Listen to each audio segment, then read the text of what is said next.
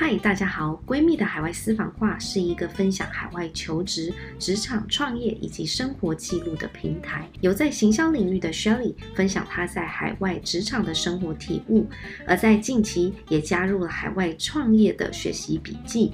如果你计划出国工作及求职，或者呢你想在新生活来一点正能量，也或者你已经在海外正在思考人生的下一步，欢迎加入我们，一起享受这世界的美好。Life's meant for exploring. Welcome on board. I wanna go where the moon shines bright. I wanna dance under the stars tonight. Hello，各位闺蜜海外私房话的朋友，大家好，我是 Shelly。不知道大家二二八年假过得怎么样？那其实，在上个礼拜呢，我跟我的朋友有在 Clubhouse 开了一个主题。那主题呢，主要是在讲这个后疫情时代的海外工作者，到底在这样子人生的交叉口上呢，是助力还是阻力？那我们其实那一天在 Clubhouse 里面聊了。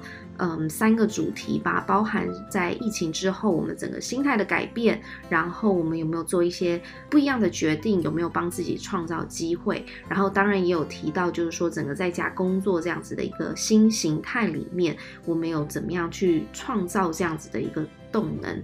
那其实呢，我觉得今天这个主题其实很配我现在的一个状态，呃，这个工作。几年之后，我们会面临到的一个抉择点，包括不只是地点的选择啊，或者是生涯规划的下一步。那一天很有趣，我们有谈到一块，就是主要就是我们心态上的改变嘛，然后包含疫情之后，我们觉得这是一个阻力还是一个助力？其实呢，我觉得人会做改变或者是行动，通常会有两种状况，一种呢是你被迫。呃，需要立马去做改变。那另外一个呢，是一种危机感。然后其实事情还没有发生，更多是想要防范于未然。我觉得通常是这两种情况会引起呃，我们会做一些调整，或者是做出一些行动。那当时呢，我觉得对我而言，我更多的是一种危机感。我觉得我自己的状态比较特殊，因为我其实是还没有在疫情。发生之前我就搬到美国了嘛。那之前呢，我还在上海的时候，其实就已经有预测到说，接下来我会搬到美国。在我没有美国的生活经验，然后也没有美国的一个学历，还有工作经验之下，我又很想要转换一个新的跑道。那我到底该呃怎么办呢？那我是不是应该先给自己多创造一点机会？Maybe 我可以去研究一些我之前感兴趣呃的领域，电商。所以呢，这个想法其实我在上海的时候就已经有这样子的一个概念，有这样子的一个想法。真正落实这件事情，其实是我来美国以后。然后，因为我当时来美国之后，没过几个月就开始有疫情了嘛，所以对我来讲，可能比较难去比较，就是说疫情前或疫情后的一个具体差异。但是呢，我更想要分享。就是说，当我进入一个新环境的时候，然后又碰到疫情，那在这样子的一个情况之下呢，我决定就是开始花一段时间，然后去做电商，包含去上课啊，然后实际去开店啊，甚至就是说透过实际的操作，后来帮助我找到电商的工作机会。那虽然呢，后来有一些因素而离开了公司，从此呢也开始。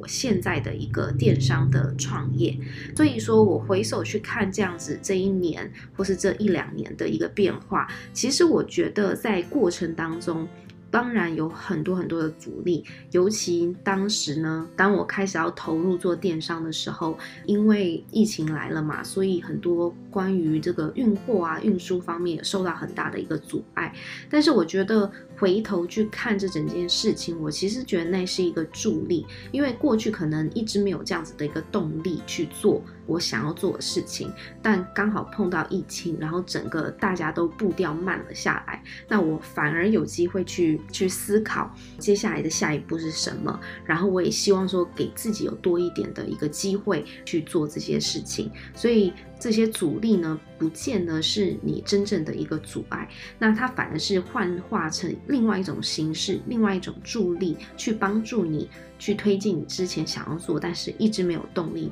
去做的事情。现在在疫情之下，很多企业都是在讲这个讨论这个数位转型，如何创造更多的机会。那我个人觉得，就是说。大家在这个疫情之后，可能对于 job security 这个这个意识会更强烈。然后你也会发现说，在大环境不佳的情况之下，表现是一直很好。那有可能因为公司这个大环境的影响，还是会有机会裁员。那所以就是说，我觉得自己最大的一个领悟就是你要给自己选择的一个自由。我觉得这个是在工作五五年以后。嗯，你开始会去思考的一个个问题，包含就是说你怎么样去兼顾你的人生啊，你的家庭啊，然后我觉得会有很多的一个想法。那我觉得可能眼见的朋友也可能发现说，我最近在部落格上面可能比较少去分享在海外职场的点点滴滴。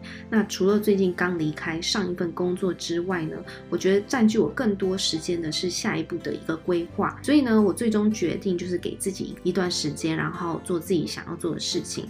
那我相信每个人的状况都不一样。然后，但是我也相信，就是说，不止我一个人。那很多在海外工作的人，在工作一段时间之后呢，常会去陷入一种迷茫，去思考我未来的规划到底在哪里。